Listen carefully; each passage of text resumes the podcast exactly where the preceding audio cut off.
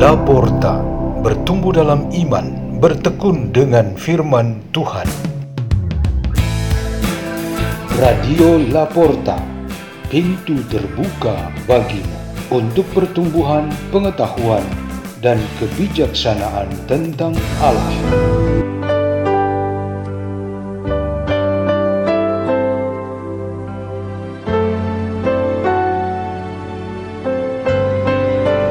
Bersama tim Laporta, asuhan Peter Tukan, biarawan SDB Salesian Don Bosco.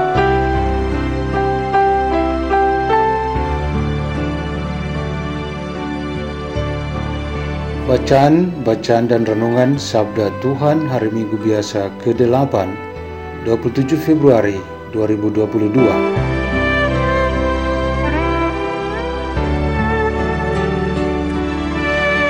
Bacaan dari Kitab Putra Sirat Kalau ayakan digoyang-goyangkan, maka sampahlah yang akan tinggal.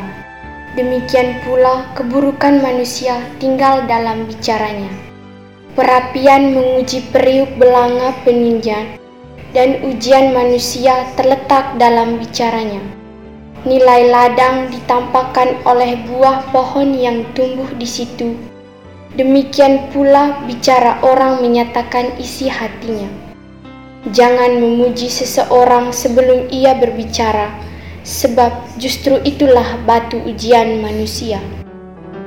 Demikianlah sabda Tuhan.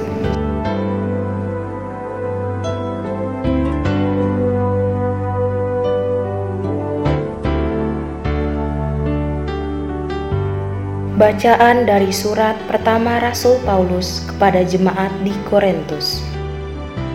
Saudara-saudara, sesudah hal-hal yang dapat binasa, mengenakan yang tidak dapat binasa, dan yang dapat mati, mengenakan yang tidak dapat mati, maka akan genaplah firman Tuhan.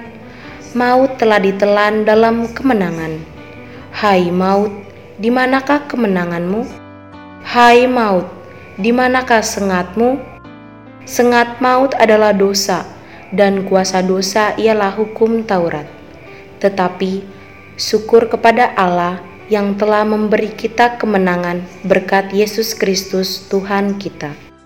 Karena itu, saudara-saudaraku yang terkasih, berdirilah teguh, jangan goyah, dan giatlah selalu dalam pekerjaan Tuhan sebab kamu tahu bahwa dalam persekutuan dengan Tuhan jeripayamu tidak sia-sia. Demikianlah sabda Tuhan.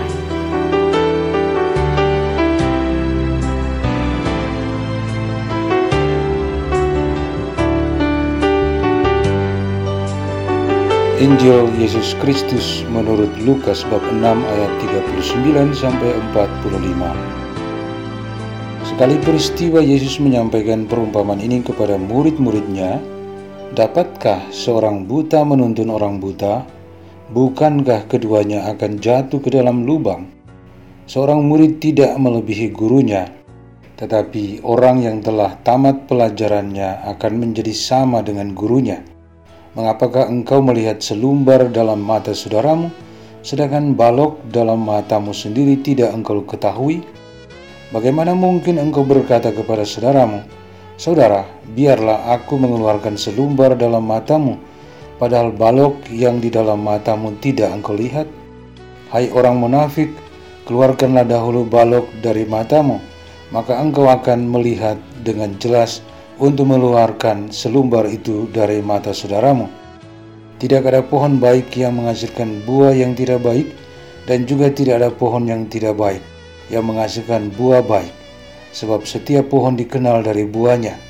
Karena dari semak duri orang tidak memetik buah ara, dan dari duri-duri orang tidak memetik buah anggur. Orang yang baik mengeluarkan barang yang baik dari perbendaharaan hati yang baik, tetapi orang jahat mengeluarkan barang yang jahat dari perbendaharaan hati yang jahat. Sebab yang diucapkan mulut meluap dari hati. Demikianlah sabda Tuhan.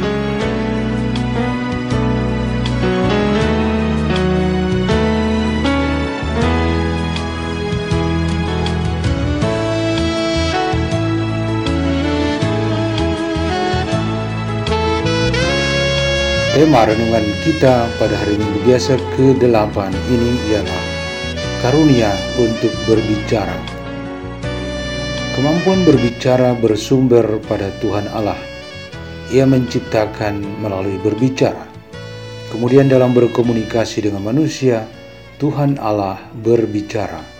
Singkatnya, ia mengungkapkan dirinya kepada manusia melalui firman-Nya dan supaya didengar dan dipahami ia berbicara. Dalam gambar dan rupa Allah, kita diberikan kemampuan untuk berbicara. Ini adalah salah satu karunia dasar yang mencirikan manusia yang pada prinsipnya berbeda dari makhluk hidup lainnya. Manusia berbicara dengan menggunakan bahasa yang ia tahu dan pakai dalam hidup sosialnya. Pada hari ini, bacaan-bacaan suci mengajak kita untuk merenungkan tentang kemampuan kita berbicara yang dikehendaki Tuhan. Tuhan mau supaya kita berbicara seperti dirinya dalam menciptakan, mengasihi, menyampaikan kebenaran, dan mengucapkan syukur. Ini adalah perbuatan-perbuatan berbicara yang dapat kita kategorikan dalam suasana damai dan tenang. Selain itu, di dalam suasana krisis, konflik, dan sakit, kemampuan kita berbicara juga harus sama dengan yang Tuhan perbuat. Ia adalah pengasih, pengampun, penyembuh, dan penyelamat. Kita hendaknya mengungkapkan maaf, mengakui kesalahan, menghibur yang menderita, mengajak dialog, mengoreksi dengan baik, memberikan solusi, dan berdiam atau hening. Tidak berbicara namun diungkapkan dalam gerak dan simbol juga sangatlah penting.